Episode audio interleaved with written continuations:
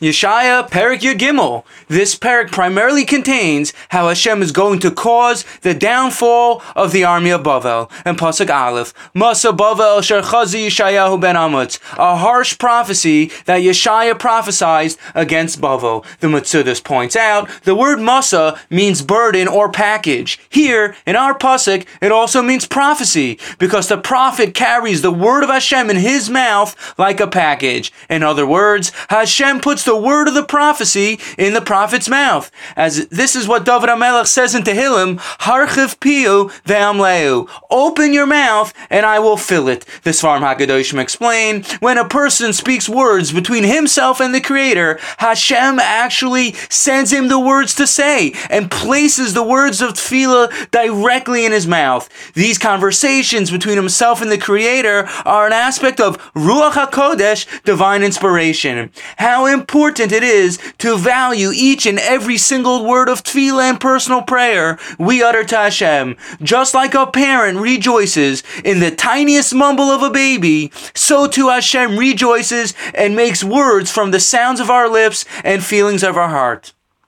I like to point out, the Malbim adds on the upcoming Psukim, the downfall of Babel occurred because the officers of Belshazzar rebelled against him. Belshazzar had a dream that an angel wrote a message on the wall. Daniel, at that time, interpreted the dream for bad. The officers of Belshazzar then told the nations of Paras u'Madai it's a good time to attack Babel. And Pasuk Beis through Ches, Yeshaya continues to relate the prophecy. Hashem has appointed other nations to go to war war against Bavel. These nations will celebrate when they defeat Bavel. Rashi points out this is referring to the nations of Paras u'Madai who were happy when they defeated Bavel. These nations Hashem will send from a great distance to destroy Bavel. Hashem and his weapons are coming to destroy the entire earth. The enemies will no longer to be able to utilize their senses because they will be gripped by fear, as it says in Pasuk Tes,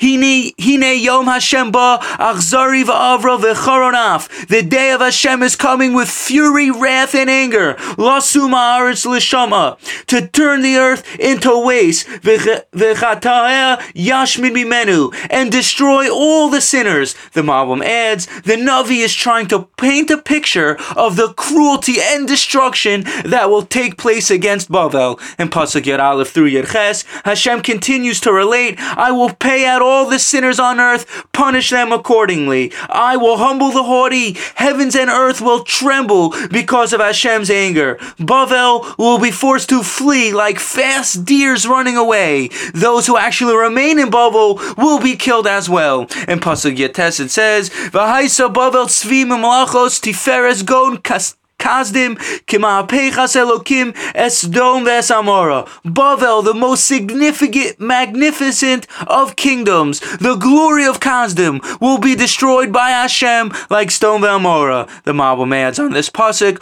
all other kingdoms at that time will be under the rule of Bavel. In pasuk Chaf through Chaf Beis, which is the end of the perek, the Navi describes how Bavel will become desolate forever. In pasuk Chaf Aleph it says, V'kivsu sham tziyim v'yimale